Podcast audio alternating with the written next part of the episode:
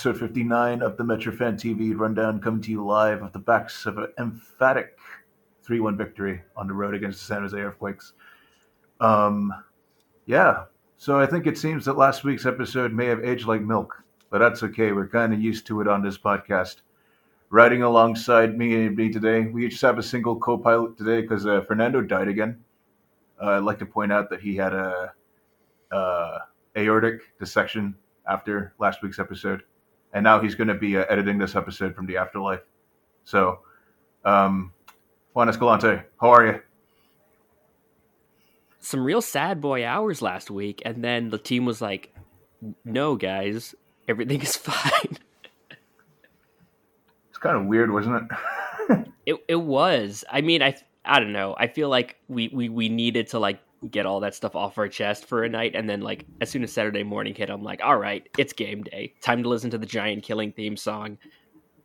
Yeah i think it was one of those good reminders that like uh, you know i think i was touched upon towards the end of the last episode anyway right that you know there have been like improvements made to the squad buildup and what was left with this was still had like what was left right still very much the basis of what could be a very good team last year, and uh, sorry, a very good team this year, I should say. And um, I think, you know, as far as first tests go in the season, wanting to pants like a really bad team in your own house is a pretty encouraging sign, no matter which way you spin it. And I mean, of course, uh, you know, I think people kind of still a bit on edge. They want to hedge their bets a little bit because, yes, it's not a fantastic San Jose side to be faced. But I can't remember a time last year where we would face really bad teams at home, even, right? Where we were creating as many decent chances as we have, right, this last game. But we'll get into that a little bit um, in a little bit more detail right after this. Um, because I want to set the scene. I think I want to want to wind back the clock a little bit, talk about uh, some of the stuff that we observed from this game against San Jose. Uh, as everybody knows by now, it finished as a three-one scoreline. But you know, I mean, I personally thought that we could have bagged at least five or six, right? Just based yep. off of uh, the way that we were attacking the whole game. I mean, um, when's the when's the last time do you remember? I guess a team carving open like uh, like a team like this one. Like, do you, do you uh, recall? Do you do you do you ever really get a sense of that? Last season against Miami away. Yeah. When we scored four goals on them, yeah, that was a very comprehensive victory. And I like to point out, like uh, that's when they had ten men, right? I think yes. they had a guy who was sent off relatively. Yes, early. but it's Miami, so I feel like that usually happens. So yeah, I mean that, that and really, fucking... they were playing Gonzalo Higuain, so really, they were playing with nine nine men. the corpse of Blaise Matuidi was there as well. okay, fine. Eight so I think men. that's like eight. Uh, would you call Leandro Gonzalez Perez a defender? I wouldn't. So I think that's seven. yeah. I mean, practically one one losing one more play away from a default. So yes. Um, I just want to say that that was like the best pro move in like uh, old FIFA games. Isn't like uh, is when you're down like three 0 to your friends, you just try and get the whole team sent off. You know? Oh yeah. So they call off. That was game. that was usually my move when I was just like playing for like four hours straight and I was just bored. So I would just pick a team I don't like and see if I could like get a default, get it like a default loss just from just having like six guys on the field. Yeah. The best thing was that the old FIFAs used to have that violent tackle button which was like an instant oh, red yeah. card each time, which was like yes, really really convenient for these um, for these purposes. But I think uh, mm-hmm. enough about um, FIFA 99. As much as uh, the Rockefeller Skank is a great theme song. Yes. Shout out to Fatboy Slim. Shout uh, out to uh, Fatboy Slim. words that are being uttered in, in 2022, right? So, speaking of Fatboy Slim, uh, right about now, um, we have some stats for you right from this last game. I think um, the the most encouraging sign, I guess, from a statistical perspective, if you're into this kind of thing, is that the underlying uh, stats do support the idea that this was wasn't us punching above our weight against a bad team, right? It was a level of performance that kind of indicated that yes, we very much um, it was a level of performance where it matched the ba- matched what we observed, right? Very much getting a very good, very easy three-one win over a team that doesn't really offer much in a way. Because uh, I think uh, the underlying XG for the game was like what two point seven six collectively as a team, which is pretty in line Yeah. with the basically us with, with the final score line. So And and Um, how how many goals did we end up scoring at the end of ninety minutes? three, Three. So yeah, last time I, I'm not I'm not a ma- mathematician, but uh, three is greater than two point seven, right? Yeah, but it's yeah, but it's within it's within the uh, what is it? It's within the expected boundaries, I suppose, of uh, that kind of. Oh, really? Okay. Yeah. So uh, you know, we didn't. Basically, basically, it's a very roundabout way of saying that we deserve to win the game because sometimes in football you have to score goals, right? And that's exactly what Sometimes, what yes. That's exactly what we set out to do. Um, let's shift gears a little bit to uh, observations about the game itself, right? Because I think this is uh, the real um, bread and butter, what we have to strike at. And you know, I think the first thing that kind of stood out to me, um, I think uh, there was a lot of speculation going into this game about whether or not we'd be going four or five at the back. And for this first game, at least, uh, it's the five-man back line uh, making an emergence with a three-man back line, I believe, of uh, Sean Nealis, Dylan Nealis, and uh, Aaron Long. They have uh, John Tolkin and Lewis Morgan as the wingbacks, right? In front of them, you had Frankie Amaya and Drew Yearwood as the pivot, and then the front three was a, I think it was a Fernandez, Casseres, and uh, Hernandez, Casseres, and hold on a second, uh, what's his name? Klimala ahead of them. Uh, he was the striker, yeah, but Right. Drew more. Yearwood and Frankie Amaya in the middle, and then um, Omir and CCJ behind Klimala. Yes, that's right. That's right. I. it was kind of like. Uh, how, how would you say it was? It kind of ended up looking like a three-four-three, right, at times. But also, I Yeah. think that the which was the interesting thing for me. But no, uh, go ahead. No, no, you're you're right. Yeah.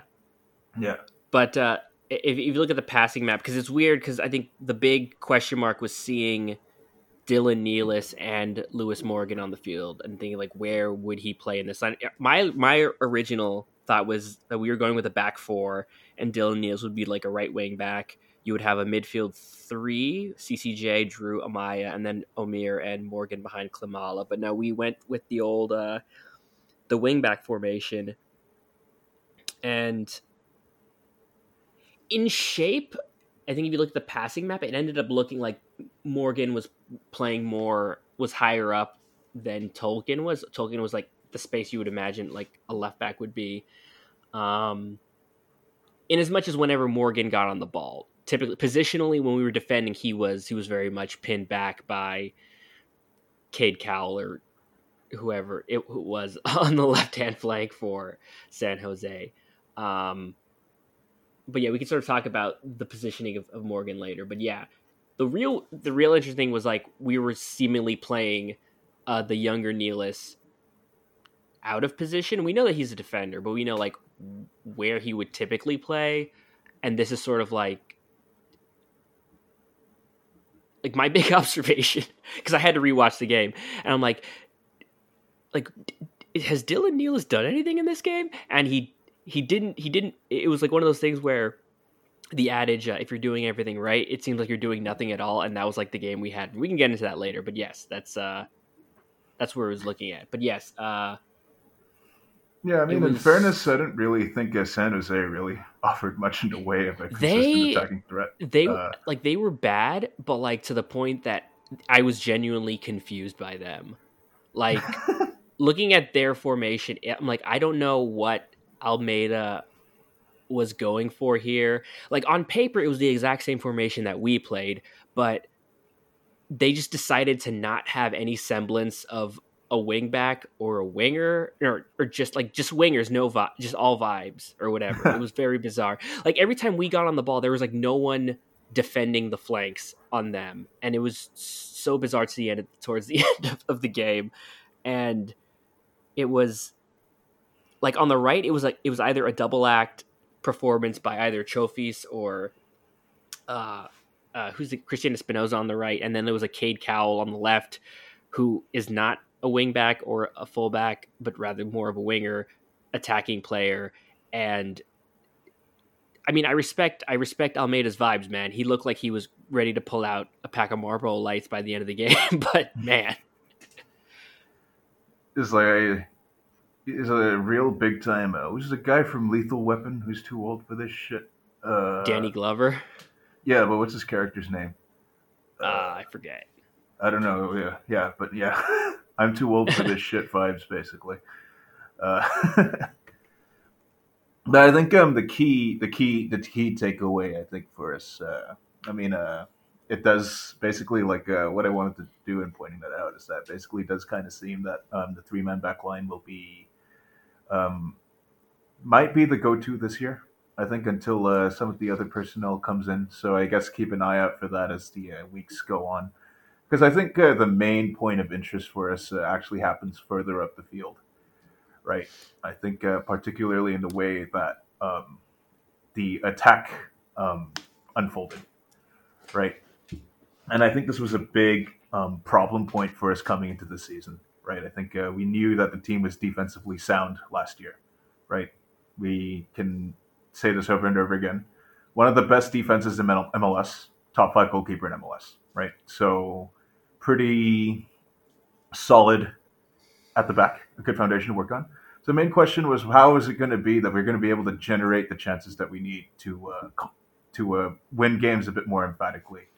And I think uh, you know uh, against a team as weak as San Jose, right? It was a pretty good sign that once we shook off that initial rust in the first half, that the chances started to come a bit more free and easy, right? We sustained a good volume of chance creation throughout most of the game.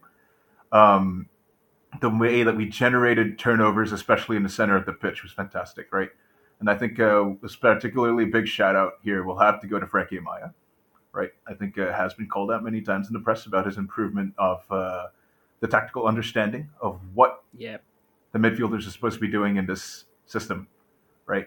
And I think it showed, right? He and Yearwood combined really, really well, right, to uh, funnel players into uh, pressing into pressing opportunities, right? Um, I think um, the off-ball stuff was especially fantastic from uh, from Frankie Amaya, right? The way he would always be finding himself in a position to at least uh, challenge for a loose ball or a press a player for a second ball. You know, I think um, that kind of stuff really show, show, shown in this game, right? And the amount of turnovers that we were generating high up the pitch as we were before. And, you know, I think, um, you know, a lot of talk was talking about replacing the reliability of a presence like Sean Davis in the middle of the field.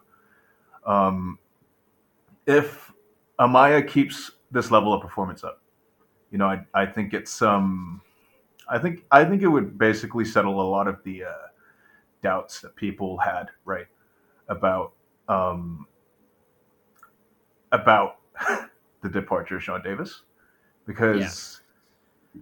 this because I think uh, I think um, I think the second goal particularly um, showed that, right? It was exactly what uh, we talked about. Um, the ball gets funneled into the center. Amaya wins it back with a pretty good interception slash challenge, and then immediately yep. plays up the lofted path, pass into the path of Omir Fernandez, right? Just kind of playing just, off the shoulder nice, of the a nice little like a nice little pitching wedge, soft lofted ball, man. Yeah, and and I mean, I'll, I'll be honest. I mean, this is this this is the kind of pass that you generally wouldn't really see from Sean Davis. To be, to we be honest, it, it would not. No, yeah, because. Um, and not even that particular one. There were a lot of moments where he would just like win the ball, win that second ball, just look up and just play it into space in the way like it's you know Sean Davis would usually play like a square ball. Yeah. Um, Sean Davis had it would, would, would kind of just do the Makelele thing, right? yes. Just playing it square to Nothing somebody. wrong with that, but uh, yeah. sometimes you want something more. Yeah, and you know it's it's stuff like that in the second goal that I thought was a pretty good uh, sign. Um, yeah. Of course, I think uh, a lot of credit to actually funneling players into that position also has to go to Drew Yearwood, right? Who, I mean, like the amount of ground that guy covered the whole game. You know, I mean, uh, it's it's it's it's it's good to see.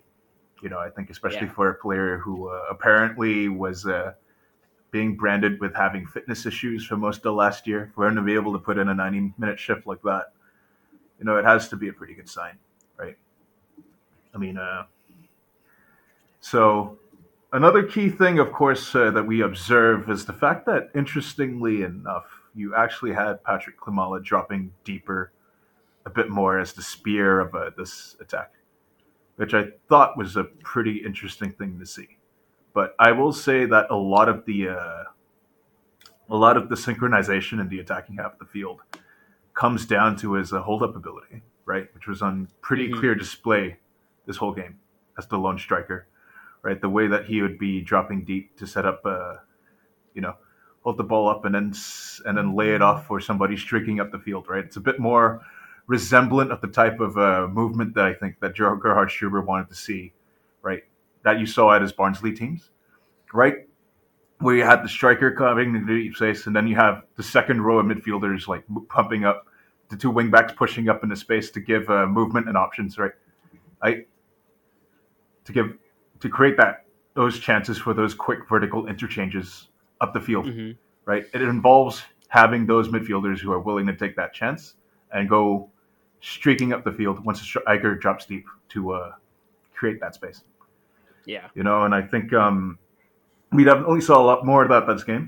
Uh, I think uh, Klimala definitely played his role really, really well, um, and as a result of that, I think um, I would dare say, just based off this one game, that I think uh, it's starting to look a lot more like I think what was supposed to be envisioned last year. Right, last year was a bit of a was a bit of a stop and go because uh, you wouldn't really generally see guys making taking these many chances and like making these kind of runs up the field, right? No. So, so when you're seeing more of this kind of movement this year, I think uh, you know it's good to wonder what could happen once we get the rest of the uh, the rest of the attacking signings in, right? Because I remind everybody that we managed to score three goals against a really bad team without our new attacking, without a new marquee attacking midfielder yeah. in Luquinhas. Yeah, yeah.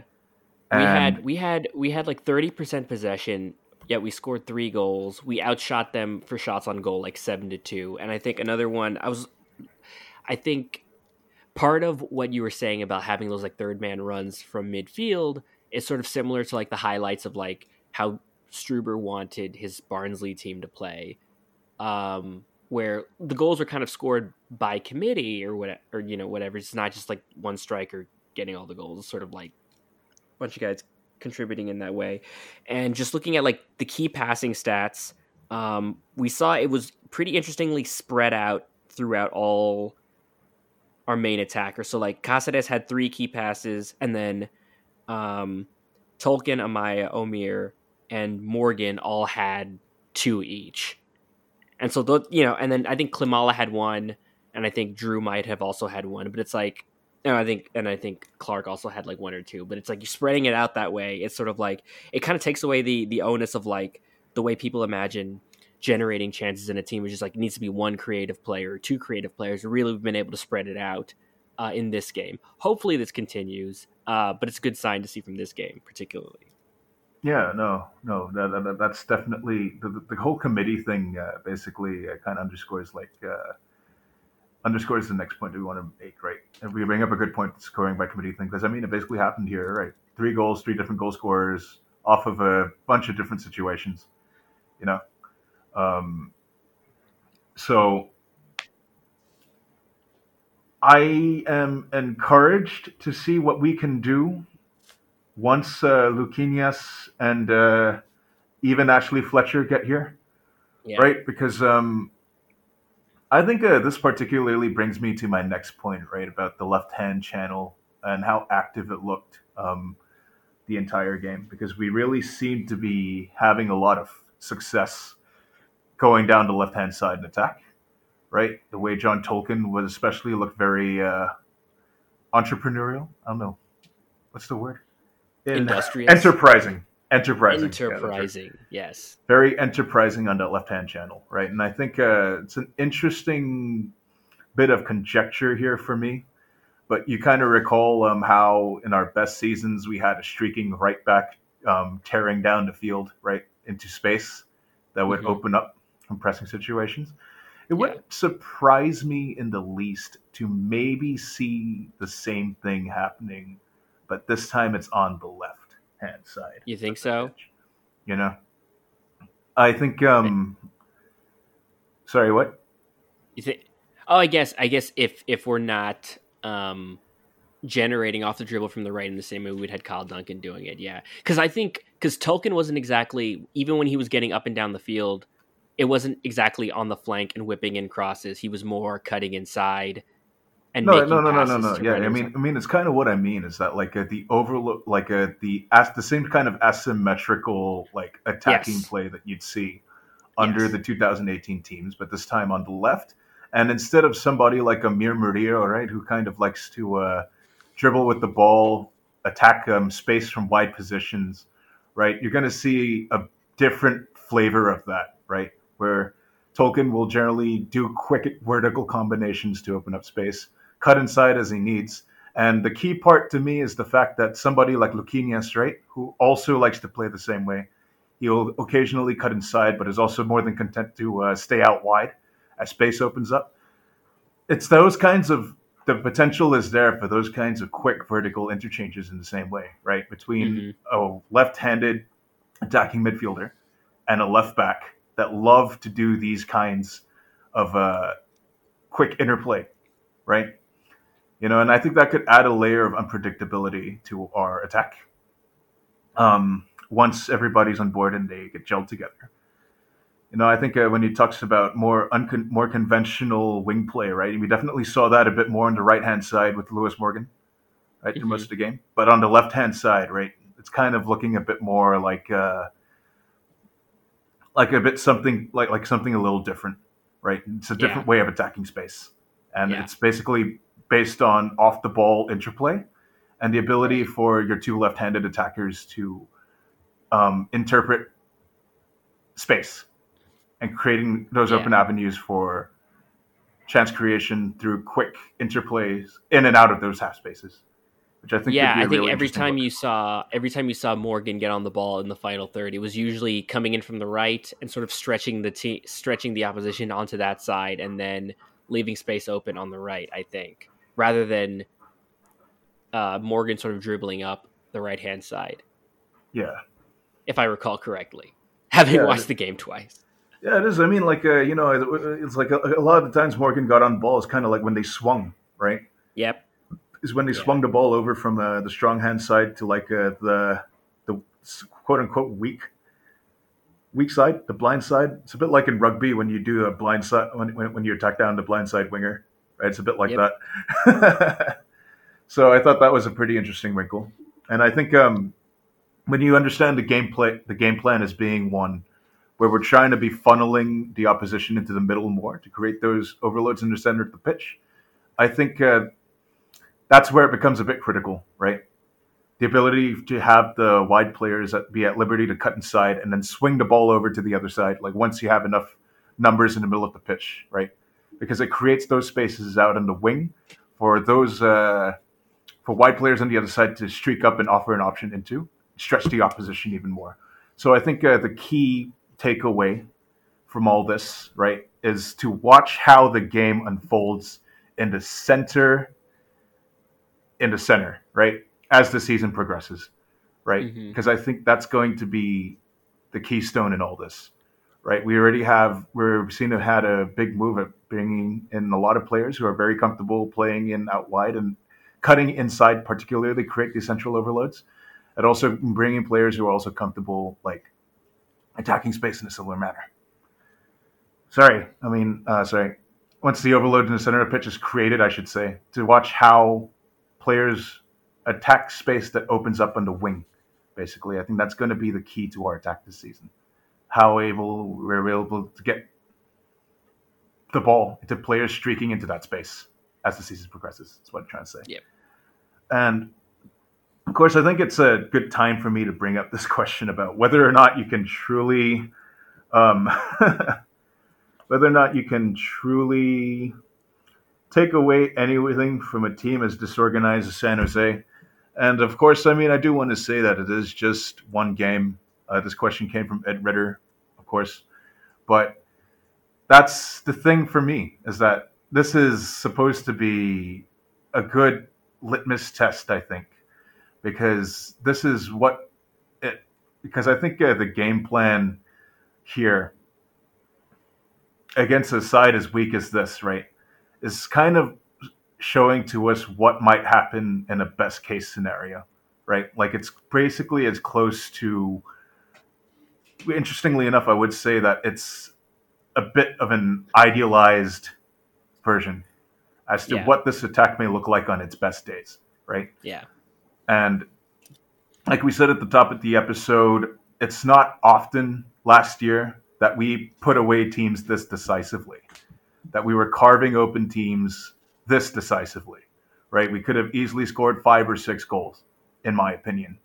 Yeah. And the way that we were constantly creating chances um, throughout the game is an encouraging sign, right? Because, yeah, I mean, it does kind of show to me that we are going to be taking a few more chances in attack. And when you present us the opportunity to take those chances in attack, like this team's going to take them, right? With the way that they are, that they showed the ability to attack these op- spaces and take advantage of these opportunities in this game that San Jose were letting us do. You know, I think, um, I think um, the first goal was a particularly good example of that, right? About what we were talking about with the, this um, this ability to uh, switch the fields of play as space opens up, right? You have the ball going out to Lewis Morgan out on the wing, cross to the near post into Klimala, who finishes it near side. I mean, it kind of bounces off his shin a little bit, but you're going to take goals the way that you're going to goals, right? And I mean, it was a very Yes. manu- well manufactured team move that kind of emphasized how the team wants to attack space as it opens up. This San Jose allowed us to basically um, do that at will. It'll be a big boost of confidence, I think, going forward because the team kind of uh, knows that they achieved their objective with this game, right? Getting that attacking interplay down. I think uh, that's going to be the main takeaway. I'm not going to say that we're able.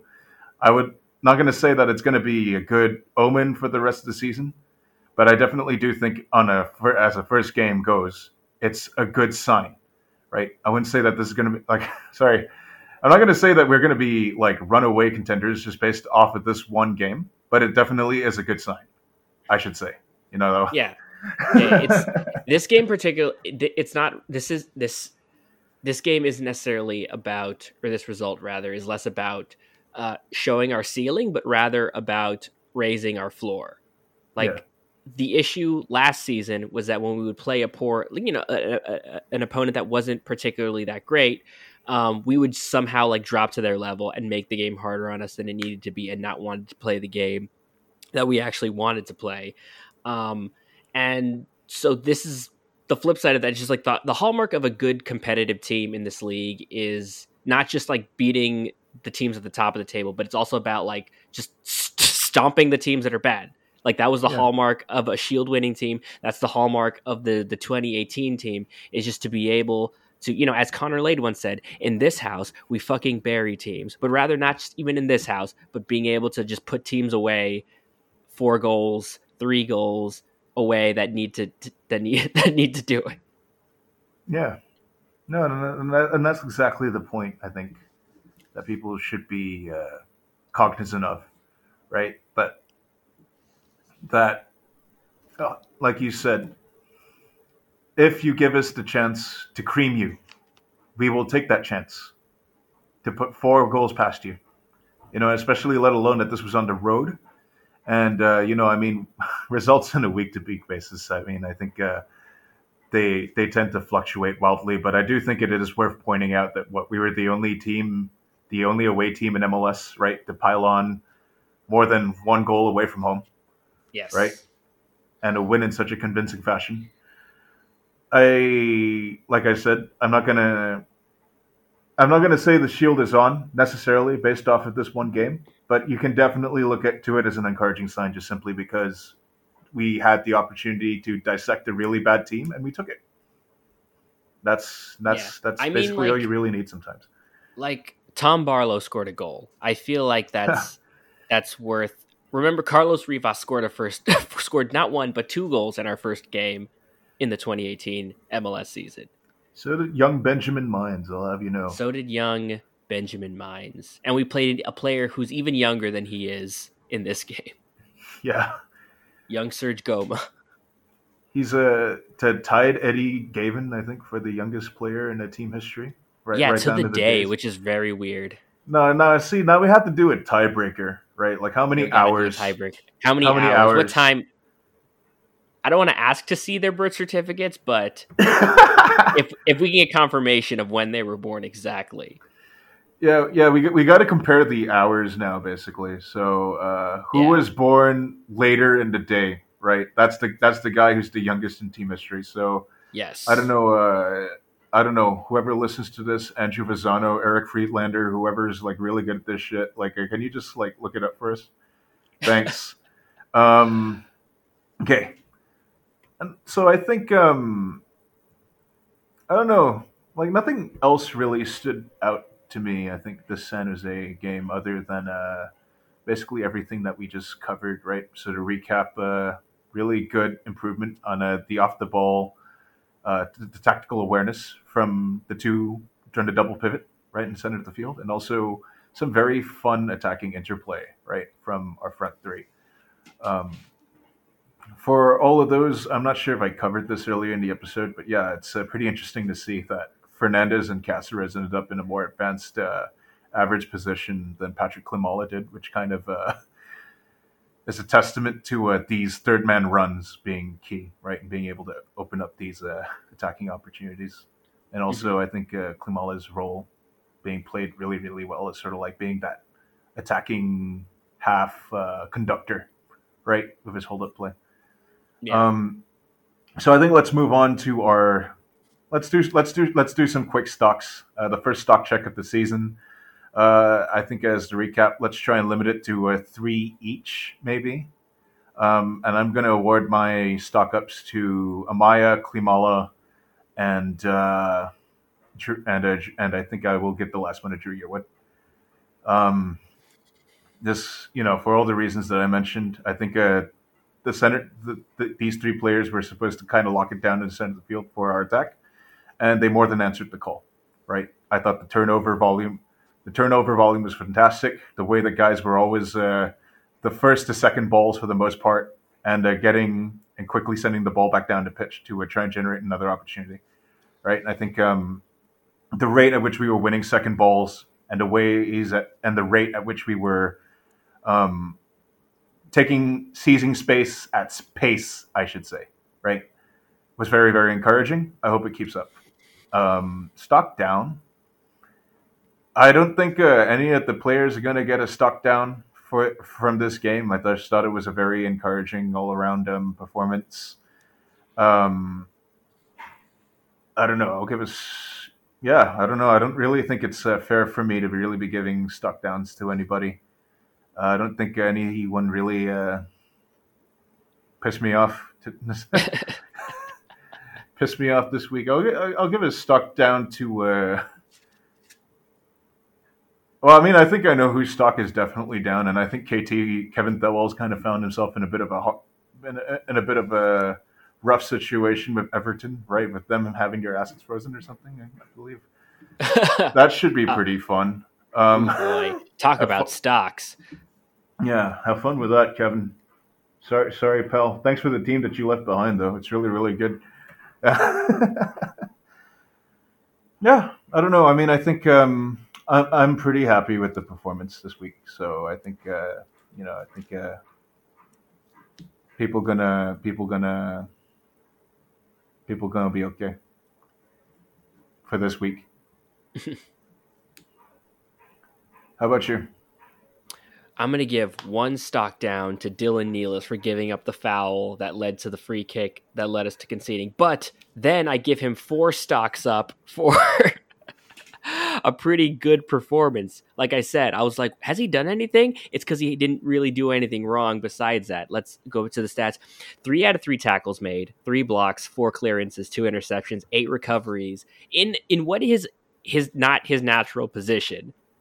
I'm very impressed that the two Nealis brothers seem to just be heads on straight, proper football men. Um, one thing I noticed that he does, uh, that his brother also does, is that when there's a loose ball and there's like an inkling of doubt, he, he will not play it back to his goalkeeper. He'll just hoof it into touch and let the team deal with it afterward. Um, Second stock up, I think Frankie Amaya gets that one. Obviously, I think this is his best performance for the team since I think probably the game against Chicago at home last season where he scored. Um, this is like a brand new Frankie Amaya, or rather, an, a, a Frankie Amaya that that we were hoping to see. Um, you saw like you were talking about like recovering the second balls, and we talked about the assists, and we talked about his like um, uh, the his distribution from his position, but I think also I think uh, in attendance of the game was our friend uh, Profe Mapu, who happened to be sitting next to uh, Frank Amaya, as in Frankie Amaya's dad, and he had mentioned to to, to Profe Mapu that uh, Frankie, just as a player, prefers to play deeper in the field. He likes to be able to distribute the ball from deep, and we're sort of seeing Struber play him in his preferred position. Uh, hopefully, we'll see it uh, more often this season. I am very excited that this could be uh, a big reset year for him. Because uh, last year, I don't know what was up with him. Uh, could have could it have been an injury? Who knows? Could have just been fitness. Who knows? But he looked real sharp. And uh, I don't know who I can give a, a, final stock. I think everyone, the whole team gets a stock up. But I will give a special stock up to to uh, the new MLS match ball. It's very pretty. I like the yeah. white. I like the flower flower prints we're, me and the homies are going to do flower prints this year. That's what that's what what's going to happen. Not Hawaiian shirts though, but flower prints. Did you really just praise the league on this podcast, dude? I praised the match ball. I did not praise the league. See, I praised. See, that's a product ball. of the league design. I don't know, pal. It's getting pretty dicey over here. I might have to. Is it the league design or is it Adidas? Hmm? Well, Adidas are the sponsors of the league, so I may have to excommunicate you and go fly I, solo I from have, now on. I have I look what's what I'm going to do is I'm going to get a match ball and I will make sure I Brillo off Don Garber's name off the ball. get rid of get rid of the MLS shield as well. Actually, like just yes, put like a, my loyalty like a, is to the ball. Just put a sticker of like I don't know, like uh, the old Serie A logo or something on there. Exactly. Actually, you do bring up. Uh, I think I think I'd want to circle back to the Amaya chat a little bit though, because I think, uh, yeah, I mean, look, I mean, uh, at the end of the day, that this is still a guy who's like only 21 years old this year, right? It's it's kind of hard to forget Jesus, how right. young he is, right? And it's um, not beyond the realm of possibility that it does take certain players a bit more time to figure out their best role and their best um, place on the pitch, right? I think um, so I mean, I think uh, you know, I mean, uh, there was a bit of uh, presumpt there was a bit of a presumptive chat. I will say that I think uh, you know that he was a bust. He wasn't going to work out for us. You know, I am hundred percent rooting for him to call this out because I think uh, just you know, if he keeps up this level of performance, like I said, right, over the course of this whole season, you know, and he develop and he really carves out a niche for himself in this more uh, in this deeper role in the double pivot next to Yearwood right? You know, I think uh, we'll absolutely do have a great young asset on our hands, right?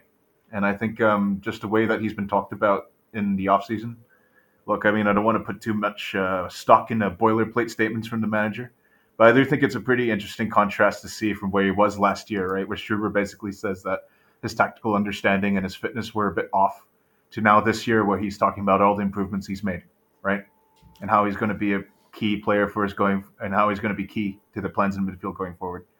You know, I think um, you know, I think uh, while we're still looking for a defensive midfielder, apparently, I think if I think we could be well served to see, you know, if he can keep up this level of performance. Basically, Yeah. that's long story short. Because I mean, we cannot discount internal improvements from guys who were holdovers from last year, especially young guys who are just looking to establish themselves and take that next step in their career. This is part and parcel of player development, right? Players will develop at different paces. Sometimes it takes certain players a longer time to figure it out. Some players just don't even figure it out at all, right? So, if this is a key, this is a part where it's a young, relatively young midfielder trying to fi- trying to fi- finally trying to find his feet, finally starting to find his feet in the system. Oh my God! Okay, in this tactical system that Gerhard Struber wants to play, right? I think uh, that should be a very interesting story going into uh, the rest of the year. I'm uh, encouraged by it. I really do hope he keeps it up. I do want him to succeed for this team. Yes. Um, so yeah, I think that kind of puts a bow on San Jose, right? Yeah, I don't have any parting shots to uh, NorCal. When I talk about the largest outdoor bar in North America, some bullshit like that. I mean, no one really cares about that shit, right? And how close to the airport the actual stadium is. That's wild. I saw those pictures and like it's like right behind the stadium. Like, whoa. Yeah, right. it's like you can literally like you, you can literally just like depart like right from the stadium. Right. Like- just walk off the field and just onto the runway. If you ever wanted to commute by like private jet at an away day, like you totally could. You know, Oh, yeah. you, could totally flex on these fools, right? Yes. So that's a possibility. That's a that's an away day for capital that I just don't have, and I will probably never have. So um, let's let's look ahead. I guess uh, let's let's shift gears a little bit. Uh, we do have uh, some team news, I suppose, going into Toronto that we should cover really uh, briefly. All right, I think uh, the first one being, of course, that Thomas Edwards is back in town. The the The, bo- Every- the boy is back in town. the boy is back in town. Yeah, I mean everyone seems pretty chuffed, huh? Like, uh, Oh yeah. very popular guy. This Tom Edwards must be an absolute riot in the locker room. So, uh, yeah, you know. So uh, I- I think it's definitely a boon to our defensive corpses. No, not our defensive corpses. Our defensive corpse. Oh Jesus. Um, defensive corpses would be like I don't know uh, Gideon Baah, like uh, Ooh, damn. someone Or uh, it was uh, Francisco Calvo when he when he fell over and somehow saved uh, that chance that Caden Clark had. Oh yeah, because Braden just decided to dribble into him. That was so well. Yeah, I think I think had he not slipped, he would have been able to go past him. But whatever, we'll we'll move on past that. Yeah, well, uh, yeah. Because I think, uh, speaking of uh, Casseres, uh, sorry, speaking of Caden Clark, I think uh, Cristian Casseres Jr. will miss uh, this uh, away trip to Toronto with a hip flexor injury. So might be likely that Caden Clark will be slotting in to fill in that role. Uh, had a pretty uh, the cameo he had off the bench. I think for the last what I think it was like the last half an hour? The substitute spot was like the last half hour of the game, and uh, you know I Mhm. think he looked a bit rusty at the start, but slowly grew into the game as it went on.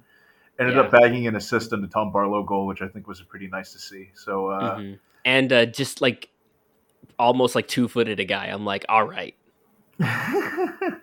get stuck in. probably already makes him like one of the hardest players in the Bundesliga just doing that. Oh man, because like uh, Lord knows nobody in the Bundesliga likes to make tackles. So yeah. Um, having said, you know, I think um, so. Based off of that alone, I think those are going to be the two guys who could probably be expected to slot into the starting eleven. Well, actually, no, I'm not so sure about that because Edwards Yeah, I is coming off think- injury, right? Yeah. Well, I think, um, I think there was a press conference. It was like I think some kind of presser. It was like an after one of those um after training pressers, and they asked um Struber if if Tom Edwards would play this weekend. Um, I don't know if they said about starting, but at least would he play? And and Struber was like, "Why not?" I'm like, uh, "All right." That so we could, a, that's such a classic response. To be Yeah. honest. And uh, so I think it's likely we could see him in the 18. So like I'm thinking because like he's not going to give me what I want. I know that, but I'm thinking Tom Edwards playing as that right center back. We have Dylan Nealis playing as that right wing back, and where Casseres was playing in sort of that advanced midfield position on the right hand side, we put uh we put Lewis Morgan Lewis there Morgan, and see what yeah. he can do there. Yeah, I would. I just want to see him get in there, man. I'm. s- he just looked quality every time he was on the ball. I'm like, I want, I want him to be able to do his thing. Yeah, I mean, I, I definitely enjoyed the way that he is capable of just taking control of the ball at like full stride, right? Yeah. Every time he streaks down that right hand wing, like the ball finds its way. It's like one touch and then boom, he's ready to go. I mean, like, uh, Yeah, it's kind of underappreciated how nice it is to have clean technical players like that. Yeah, in this league. You know, I mean, and just uh, like also a guy who could play, who could like legitimately shoot with two feet. Like, whoa. exactly, and like, that's some proper. He's a proper lad, in it? Yeah. Yeah, so I, I, I think that is a pretty good point that gets brought up. You know, I think uh, like like we said, right, Edwards' flexibility across the back line adds a lot of uh, potential dimensions to this team, right? Because uh, you know, can he can play well in that right center back position. He can even, he can slot in it as a defensive right wing back if he wants to be. But I think if you're looking to have your right wing back offer more of an outlet, then yeah, I mean, I think Edwards at right center back, Nealis playing a bit further ahead of him, and then having Lewis Morgan slot in that Mhm. position. Yeah, the only Seems wrinkle I would a- think is is like is like do you shift long to the to the left? It's sort of like because I think one of the things about Long in this in the game against San Jose is that he was when Morgan got up the field, um, Long kind of came into space and basically acted as like an auxiliary right back Yeah, um, in the same way that Tom Edwards would. And I think part of why Morgan was so far back is I think because Cade Cowell was just like pushing so high up the field and he just couldn't do it um, defending on the ball. So we'll see. yeah, yeah, definitely. And I think that's that, that- that's sort of like why I think um, I think um, the, the the key for us would be who would be that left center back position, right, and how that Yeah. gets filled going forward. Because I think uh, the only other left left-footed center back on the roster that's healthy right now is Lucas Monzón. Lucas one's on, but I but I remember. I mean, because like when we were playing four at the back in 2018, 2019, uh, Aaron Long would play on that left hand side, would be the left center back anyway. So it's like, and even when we went three in the back, he would play on that side. And I I distinctly remember it was some weird night where Aaron Long played as a left back. Yeah, that was. Now you know who could do this flawlessly. Amro Tarek, man. I Wow. tell you, what a player! Oh man. Hope he's doing well wherever he is. I mean, uh, Alguna. I'll, what is He's a fucking Guna, mate. he's a gooner. He's an Alguna. I'm gonna I'm gonna kidnap Luchasaurus and turn him into Amrosaurus. I think that'd be great. Oh my gosh.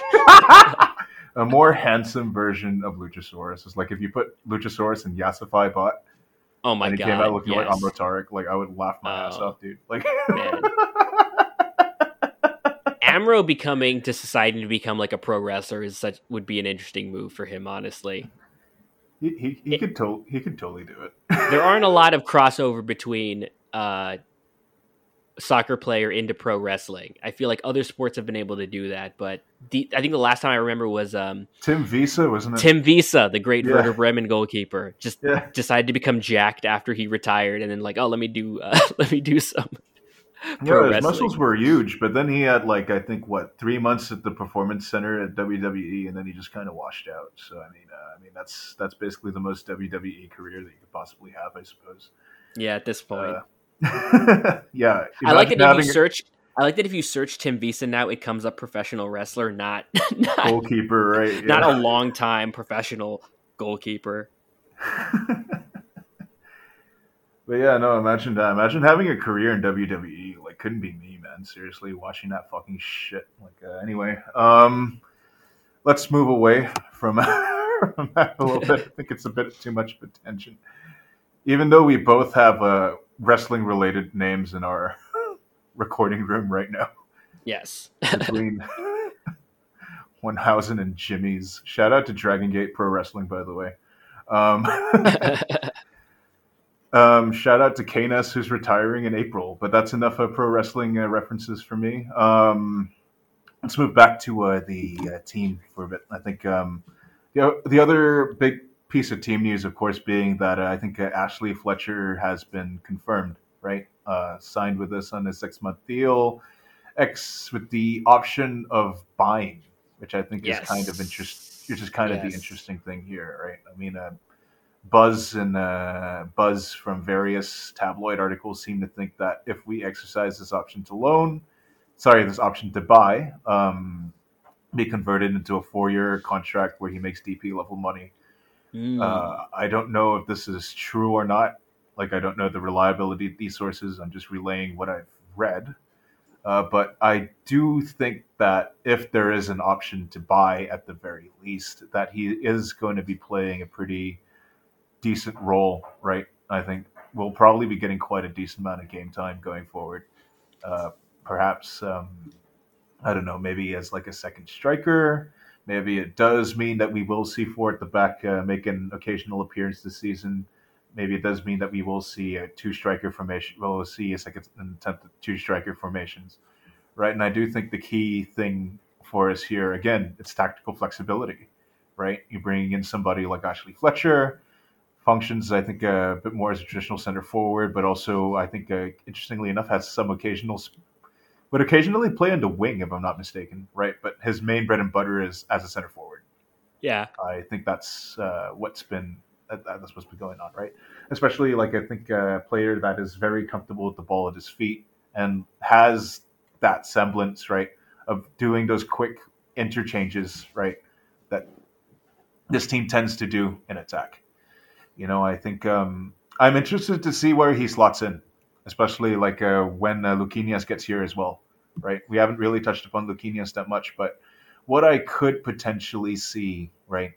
Luquinhas coming in on the left, um, a two striker formation with uh, Fletcher, Lewis Morgan on the right. I mean, I think that's starting to look pretty, pretty all right, you guys. I don't know. Yeah, man. or just like you have, or you have like a, just like a pl- you're platooning Klimala and Fletcher. It's kind of like, it's like you're, it's like uh, like the um, was it the Paul Lambert, uh, Southampton team where it's like for like. For like an hour, center blacks would just be like fighting Graziano Pelle for like an hour, and then like he would take him off and then put in Shane Long. Like, oh, for fuck's sake, man, I got to deal with this now. Yeah. Yeah, no, no, no, and that's the thing, right? I think the key for me is that even if it is, even if he does uh, end up spelling Klimala off the bench, I think uh, it, it's it's a bunch of very interesting weapons, right? Uh, it's a higher quality backup at the very least than Tom Barlow. I think that should uh, encourage people.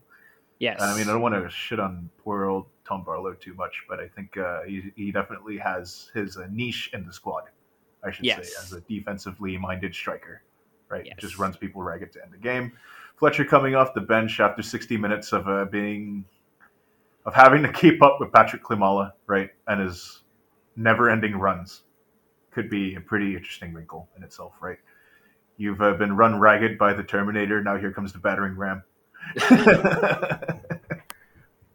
be really really fun to see how that shakes out. Um, so that's sort of where we are. I think. Uh, I I think uh, the attack seems to have gotten a lot better, for sure, based off of this signing. Mhm. Main question mark for me now is I do think we need one more defender. Um, seeing as how Puerto Andres Reyes may be out until the summer yeah, the very earliest. Hopefully, it's not for the rest of the season. Um, so, you know, it does seem that that's going to be a position that we need to address. Uh, some of those uh, rumors that we heard early in the season have kind of died, uh, Mhm. and the latest rumblings were for a midfielder, which uh, you know I don't really prioritize as much as uh, another defender at this point. right. Um, so yeah, I think um, that kind of does it for um, team news going into Toronto.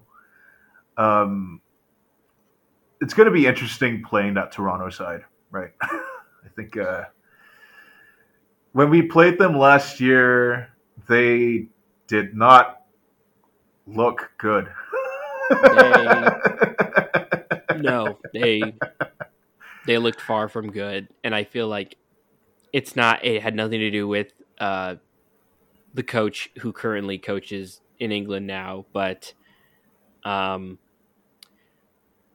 I don't know. Bob Bradley is in charge of the team. Salute to Bra- to, to Bob, but I don't know. Uh, I don't know what they were expecting they were getting. Like that they're just going to turn into like that LA team. I don't think that's going to happen. Um, it just looks like they just have like a couple DPS and then they just have a bunch of kids there playing. Um, credit to them for not having Dom Dwyer on the team, though. You know, shout out to them. Yeah, yeah, it's a really weirdly assembled squad, right? Between like a bunch of rather limited vets, right? I think Omar Gonzalez is still there. He is. He didn't start uh, on the weekend though. Yeah, so he, I think enough. he started the the new guy, um, Carlos Salcedo, and then um, I think it was Mavinga still in the middle, probably. I, I, I, think which is fair enough because I mean, but it's Omar literally just like it's kids, it's kids, the rest of the team, and yeah. Bob Brad, it's and then Michael Bradley, and then Jonathan Osorio, and uh, Pozuelo, and then it's kind of just like they have a new striker from Spain or whatever, um, who was playing in Poland. Interestingly enough, Jesus Jimenez, right? But it's literally yeah. The rest of the team is just like teenage teenage Canadian kids. Yeah. Oh so, wow, Shane O'Neill plays for this team. That's wild. Remember Shane O'Neill, Cyprus Premier League legend? I actually do not. So he played for um he okay here's the thing. He so he played for colorado right? And everyone's like wow this guy's pretty good. And then this is like 2018 through 2015 and then he gets a he gets a deal with a team in cyprus because i think whatever money laundering operation was happening there. And then he went to belgium to play for the team in Mouscron, and then he went back to the the cyprus team. Then he went to cambridge united then he went back to the Cyprus team. Then he went to the Netherlands. Then back to the Cyprus team, and then back to the Netherlands. And then he just went back to Orlando and Seattle, and now he's at Toronto. What a what a career this young man has had. Yeah, I gotta say uh, that's a that's a hell of a trip. But he's not even thirty years old. Hmm. Um, to be honest, I. yeah, I guess um, yeah. To be honest, I I I, don't know if that's uh, speaking about the um, speaking about the quality of the team that we're up against. yeah, I, am not. I don't know. I'm. It, I'm all, not. All I know is that it's kind of a weird Toronto side uh, this year, and it uh, is, Yeah. You know, I mean, uh, I don't really know what to make of this game, to be honest with you. Um, it's really one of those things where it could really kind of go either way. But uh, if this team is good, I guess I'm gonna I'm gonna frame it this way: if this team is good, with how bizarre this the, the construction of this Toronto team is, I think we could probably get a result away from home. Yeah. Again, you know, I mean, it still does kind of seem to me that this is a team, this is a Toronto team that's still trying to figure itself out, right? I mean, uh, looking at past recent results, it's like what a one-one draw against FC Dallas, right, in your season opener on the road, if I'm not mistaken. Mm-hmm. That's correct, right? So that is correct, yeah. So if that's the case, you know, I mean, uh, Dallas were not a good team last year. They have arguably become an even worse team this year, right? Because they somehow managed to um, swindle a Bundesliga side into paying twenty million dollars for twenty million dollars for Ricardo Pepi. I'm not really sure how that happens. I'm not really sure how that warrants an A in your transfer ratings, but yeah. Um, needless to say, needless to say, I I yeah, I mean, I think um, this is this is a very weird Toronto team.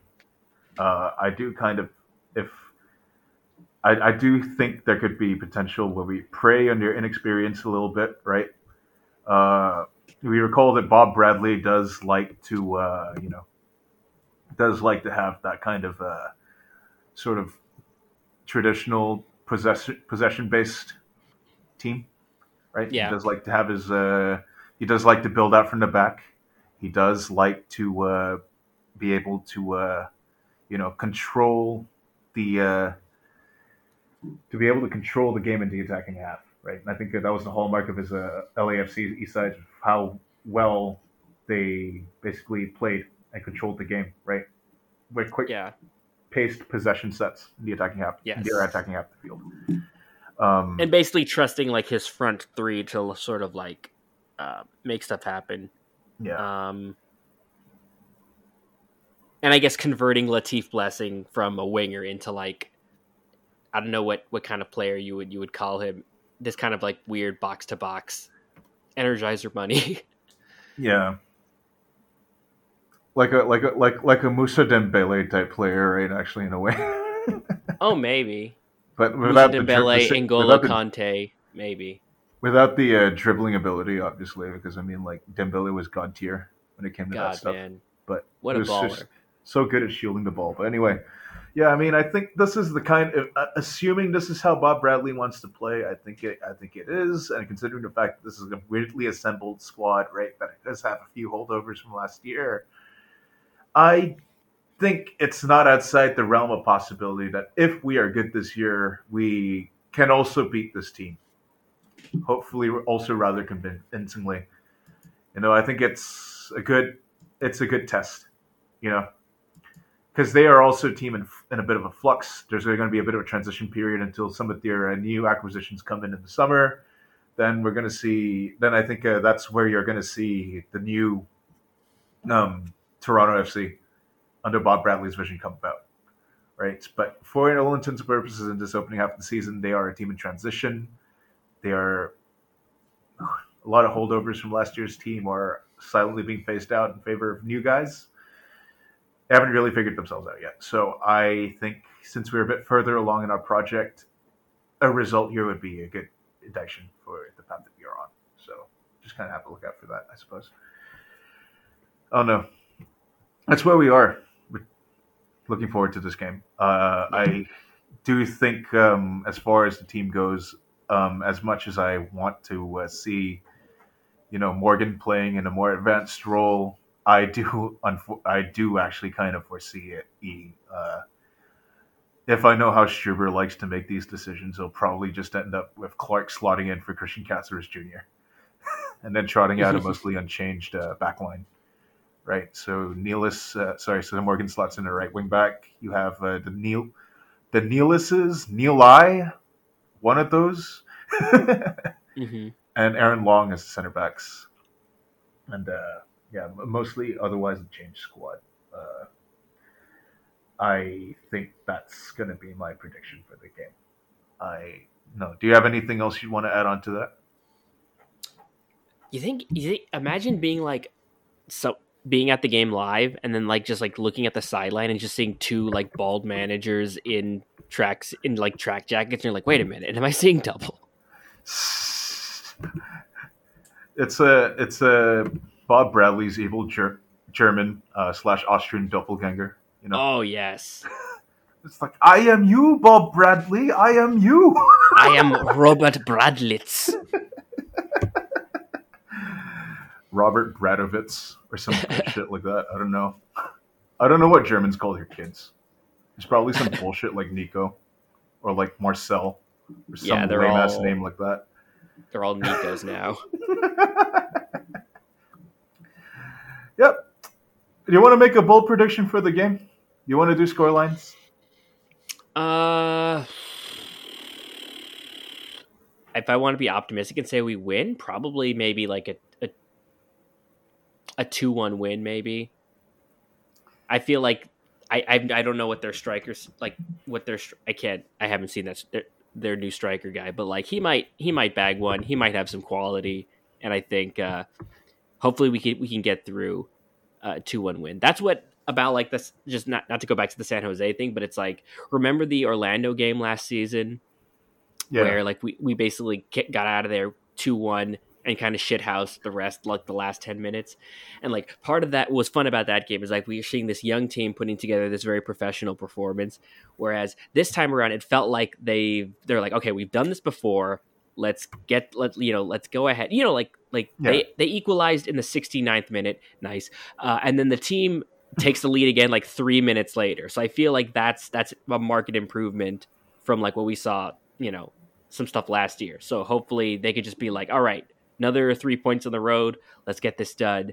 Uh, maybe Toronto doesn't let them uh, score a, score a third goal because Omar Gonzalez is not might not play, but uh, uh, but who knows? I think we can come away with a two one. I'm gonna stick my neck out and say that uh, two 0 win on the road Mm. might be a bold one, but I I I think I think it's it's not outside the realm of possibility. It could That be another game where like where like we just make Michael Bradley just pissed off again. Yeah, exactly right. I mean, uh, I presume it's going to be him and Osorio in the middle of the field, and I mean, I think we played them Yes. enough times to kind of know what they're all about. Yeah. Uh, like lads, it's Tottenham. You know, for me, lads, it's Toronto. Like, Lads, it's Toronto.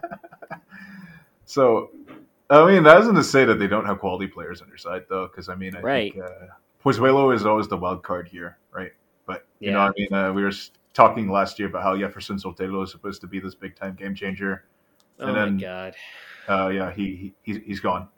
So He's He was li- he was there for one season, man. yeah, they spent a big fee on him as well. And then he just went back to a, just another Brazilian club. Yeah, I mean, like I guess uh, being being in that kind of environment would kind of blackpill you into whole league, huh? I was like, you mean I have? oh no, to he didn't go back to he went to Tigres. Never mind. He didn't go back No, to like imagine, it's like, you mean I have to be coached by this guy? I have to be coached by this guy, and then imagine, imagine being Jefferson Sotel to be like, I have to be coached by this guy, and then flipping on to watch Premier League, and you see him on the bench for Manchester United. Like, what? this guy is What? coaching Cavani and Ronaldo. Like, what the fuck? What the hell? the best fever dream to come from this season, if you ask me. God, that photo. There's like a photo of of Armas training in Manchester United, kind of knocking the ball around, and there's Cristiano Ronaldo in frame. Like, imagine explaining this photo to my 2019 self. like, what? Yeah. Uh, it'll be like, oh, damn, he must have done really well at New York Red Bulls, huh? Oh my god! Like, how does this explain? How were they both there? Yeah, I don't know. No, it's like I said, like like if you showed that picture in a vacuum in 2019, you'd be like, "Wow, Armas must have really have been the best manager in New York Red Bulls history if he's at Manchester United now." And then you look at the record and you're like, "Wait, what the fuck?" Wait, what? The, what the? yeah. Anyway, that's enough talk about Chris Armas on, uh, because you know, I mean, like let's let's let's all move on collectively. He is not real and cannot hurt us. We're all fans of the New York Red Bulls. Um, we'll move on to the mailbag, I guess, and I think uh, we'll round out the episode with this. Uh, thank you, everybody, once again for sending in your questions and concerns. We already addressed uh, Ed Ritter's uh, comment earlier in the episode, so uh, this next one coming from Alexander Xenopoulos. Thank you very much for your contributions. With the plethora of attacking additions, is a diamond midfield of a two forward setup possible? Can Amaya play the base of the diamond in that role? How will be how will the transition from turnovers change for this team with the offensive additions? Last year, we often saw more transition and progression movements moved through the wings or fullbacks or into the box, often by cross. Where so much more offensive talent, I think we should see more moves the central channels. And I think uh, we did touch upon this a bit earlier, right? Um, I think I think I want to address this in a few parts. Uh, first of all, I think the point about the base of the diamond is the most interesting part for me, right? Because I think uh, I think it's something that I didn't really consider at the time, but um, I think if we go back to a diamond base, I'm not really so sure Frankie Amaya should be there. I think uh, they'd be better served as like a shuttler next to Dru Yearwood, right? But I think uh, as we saw as the year went on last year, I think uh, the problem with the, the, the, the midfield diamond is is that if you do not have two, uh, is is the sheer amount of pressure that that puts right on uh, your midfield if um, the base of the diamond is not sort of like a Tyler Adams or Adams like player that is capable of like just covering insane amounts of ground, right?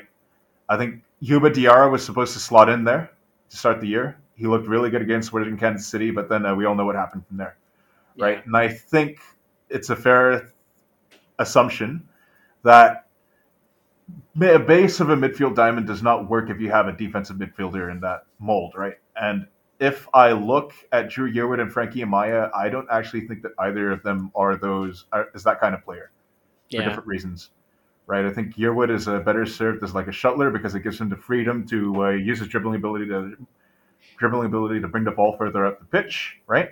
While also facilitating play from a deeper position with his passing range. And Amaya is, is, is a really good compliment to him because of uh, the progress that he's made with like his uh, off the ball understanding, right, and his ability to pop up into those roles as a Yearwood goes to pressure, and then Amaya goes to cover and a position accordingly off of that movement, right? So I actually do think that if a base of a diamond happens, you know, I, I wouldn't really want Amaya or um, Yearwood playing there. In fact, I don't really think that there's anybody on the roster that should be that can play that role. In fact, so I might actually Yeah. mix the two striker hypothesis because of my sheer level of comfort with it or lack thereof. Um, yeah, tough. I don't know. Yeah, it's like because if we're talking about like, the, like those two middle shuttlers in the diamond, we we we have guys who can do that, but we don't have we don't have someone who can point like you said we don't have someone who can play that defensive midfield part of that but also we don't have someone who can play at the tip of the diamond yeah. forward. Like we don't have sort of well, not like you know like the creative number 10 we have guys who can sort of play in the half spaces next to that and sort of work off the runners but not necessarily one guy who can sort of dish it off to like the two strike. Yeah i'm thinking like um the only way i can think of just me being like uh i've I- i've recently finished reading inverting the pyramid congratulations to me um, just thinking of like different versions of the diamond like Frank, if you want to play Frankie Amaya in the diamond, you play him. If you want, like, you think about like Carlo Ancelotti's Milan, which played a diamond, but like at the base of the diamond was Andrea Pirlo, but he wasn't exactly a defensive midfielder. He was just playing there because as a deep lying playmaker, he had you know the two shuttlers, Rino Gattuso and uh, Clarence Seedorf for Massimo Ambrosini next to him and sort of like that. But I don't know if we want to do that in this formation or you adapt it because then you think about the point of the diamond just becomes one of the a second striker behind the two strikers and then you just take one of those two strikers and move him further back and then we're just back at the midfield where we were thinking Yeah. before Yeah, and, and, and actually, I think uh, taking all that in consideration, right, with the moves that we've made this season, where most of our attackers are like hybrid wide slash central, are hybrid wide players that also like to cut in, right, yeah as their modus operandi. It does kind of does sound to me that it's more of a team build this year that's inclined towards exactly like a more flexible, like three four three slash three five two slash three six one, like formation, right? yeah But just with the moves that we made. So actually, I guess all things considered, and thanks so much for bringing this up, Alex. Uh, that I think maybe we won't actually see four at the back, barring another move, right? Maybe for a defensive midfielder, maybe for a traditional defender. Um, I mean, I certainly don't think we should be doing things like playing Tom Edwards there, but if it really comes to it, I suppose you oh could do it but I wouldn't enjoy it, but you could do it. It's basically where I'm at with that. yeah. I mean, I think maybe, maybe, maybe like something as like a mid-game change or something, but I wouldn't really. yeah i think definitely like should game states require that i wouldn't mind seeing that but it's like Yeah. It, it doesn't Yeah. currently seem like the most congruous fit, mhm. and I think that that's uh It is a really good question, though. It's a really good thing to think about. So, um, I think my judgment basically is that doesn't really seem like a very congruous fit right now. But yeah, uh, maybe barring what, because I think it kind of sounds like we need to make a one or two additional moves to make that reality. Although we do have the capacity to do that, but it only sounds to me that we're only going to be making defensive reinforcements going forward, right? So, like you said, the the tip of the attacking diamond is what kind of also confounds this a little bit more. Um, to answer the second part of this question about uh, more moves through central channels, I mean, I think that's sort of been the modus operandi for Struber's teams throughout his career, right? He loves to create the central overload, uh, and I think it's definitely um, he loves to create the central overload, and I think that that's been emphasized with the amount of attackers that we brought in that like to cut in from out wide, right into the middle of the pitch. What you might see basically is a very long-winded me is saying is that it's going to be a lot more positional flexibility. I think more so than I think teams in the past, right? With all the ways that we've been bringing in players who, um,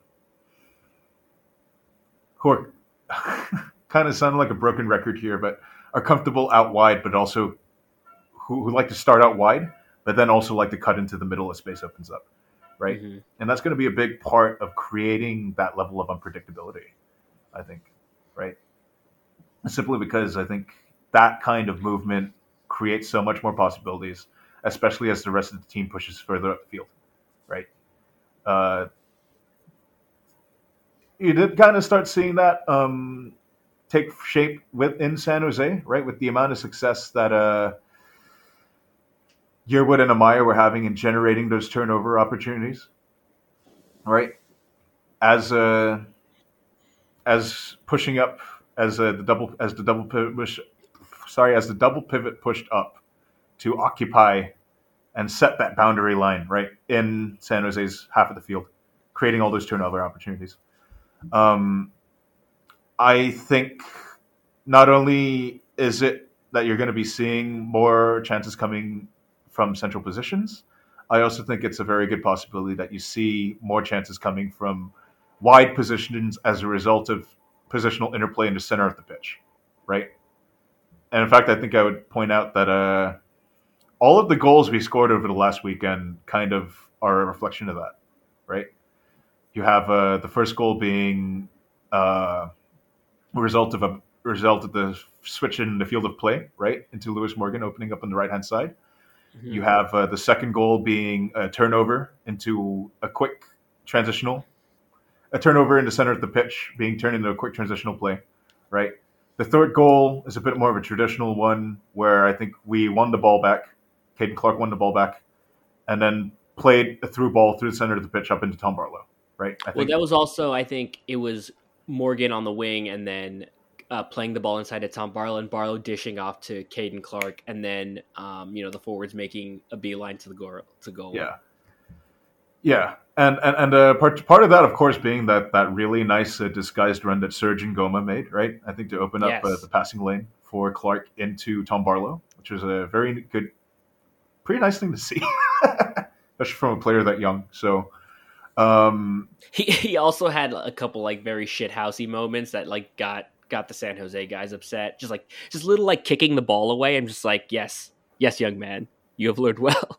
Yeah. and so like um in that sense, right, I think uh in that sense I would probably say um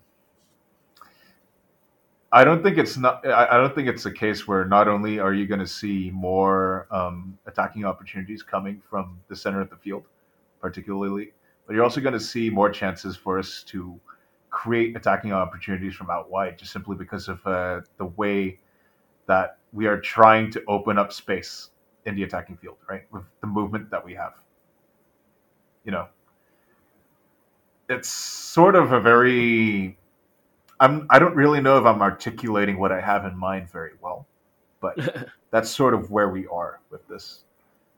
It's going to be space opening up as a result of it's going to be space opening up as a result of overloads in the center that create chances to attack from out wide, but also um, generate turnover opportunities in the center of the pitch, high up the field, that we can then tr- use to trigger a quick transition into space. I think that's where I'm at. I don't know. Yeah, I mean, yeah. did I lose? Did I lose people there? I feel like I did. no, I think I think if, if, if, I could get the grand scope, is that uh, we expect to have more more of the ball in the middle rather than just shuffling out wide and sort of yeah. having this sort of ponderous build up. Yeah, yeah. I mean, uh, le- less shit like Kyle Duncan, like uh, sh- less shit like uh, basically hoping that Kyle Duncan can uh, pull defenders to him by dribbling. Yeah. You know, and I guess part of that also depends on it's not just Frankie Amaya's distribution, but like G- Dru Yearwood being able to like pick up a head of steam and dribble past guys and basically break lines by himself. Yeah, exactly. I mean, just just the simple fact that you have much more support, right? All the, the support runs that we saw in the first game. I mean, I think it kind of points in that general direction. So I, I, I, hope that answers the question. Yeah. Very theory heavy uh, episode uh, today. So uh, sorry, ladies and gentlemen, we are we are, we are back in our bullshit. Unfortunately, especially now that I've I've I've reached Super Saiyan levels of having finished reading Inverting the Pyramid. Oh really? I mean, I I I I, I, I just I just uh, played FM and I set all my attacking midfielders as a trequartista. Oh right, yeah. This is definitely this is the culmination of years of, of learning soccer formations from playing Pro Evolution Soccer uh, 2005. Yeah, uh, I, I looked at our team's attributes on FM and I've created the perfect formation based on optimizing uh, them to their team roles. Exactly. Thank me later. Thank me later. What if we had three Enganches instead of? yeah. All right. So I think that does it for this episode of Metro Fan TV. Uh, hopefully, we uh, didn't um, we didn't really uh, um, we didn't really lose ourselves into weeds too much. It can be kind of complex sometimes trying to describe uh, what exactly you're envisioning in your head, especially when it comes to like a team as you know flexible as ours, shall we say, where traditional positions just go out the window completely. Yeah. Such as the hallmark of a Gegen pressing side, I think. But yeah, I know. Hey, you want you want to have any final shout outs uh, before we close today? Uh no. I would like Well- to see the New York Red Bulls uh, win again this weekend. Yes, I would like to have a. I mean, the game comes on at like three o'clock in the morning my time, so I'm probably not Oof. gonna be able to watch it. Like fucking hell, man! Like whoever put it together, the schedule basically it basically conspired to have me like not be able to watch as many games as possible, which I think is really really annoying. So um, yeah. yeah, um, that's gonna be that's gonna be fun. Yeah, probably. Uh, I will shout out Poutini's House of Poutine if they're still alive in Toronto. Uh, they're double layered poutine. I tell you, that is the good shit. Oh no, are they? uh, Is that that place that are n- renaming that dish because it sounds too close to? Oh no, apparently they shut down in 2020. Oh, okay. R.I.P. Dude. God damn. Wow. Coronavirus claims another one. You got to go to Pizza Pizza. Well, I look like Scott Pilgrim to the UC. Exactly. That's actually hilarious.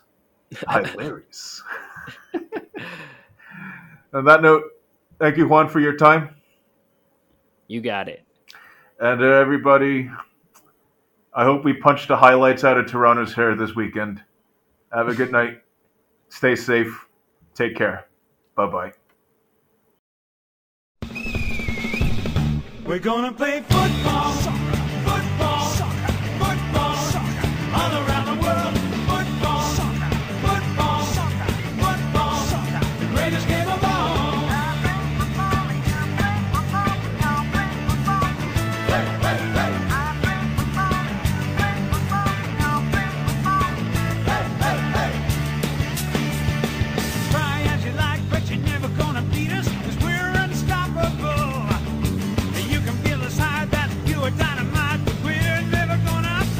Cause we're gonna play football, football,